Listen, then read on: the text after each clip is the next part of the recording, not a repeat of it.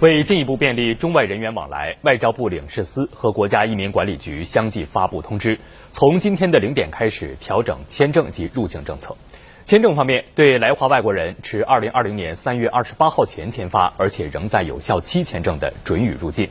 驻外签证机关恢复审发外国人各类赴华签证。免签方面，恢复海南入境上海邮轮、港澳地区外国人组团入境广东、东盟旅游团入境广西桂林的免签政策。随着签证调整政策的颁布，邮轮企业也启动了航线复航的准备工作，包括船舶部署、航线规划、营销准备以及所有供应链渠道的准备。那么，我们为了等待这个中国邮轮市场的复航，已经等待了三年多的时间了。那么，这个国际邮轮免签这个消息呢，这个是一个非常正面和积极的信息，表明中国政府就是说，在这个防御政策。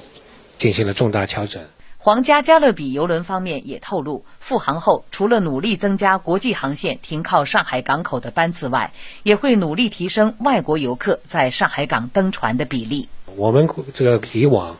这个每年这个在上海登船的这个游客，中外游客、外这个国际游客、外国游客的话，大约占百分之十。那我们一直在不断的提升这个这个。外国在外国游客在上海登船的这个比例，那么所以呢，这个所谓游轮这个入境免签，这是对他们是一个非常利好的消息。那么我们我们这个是是对中国这个市场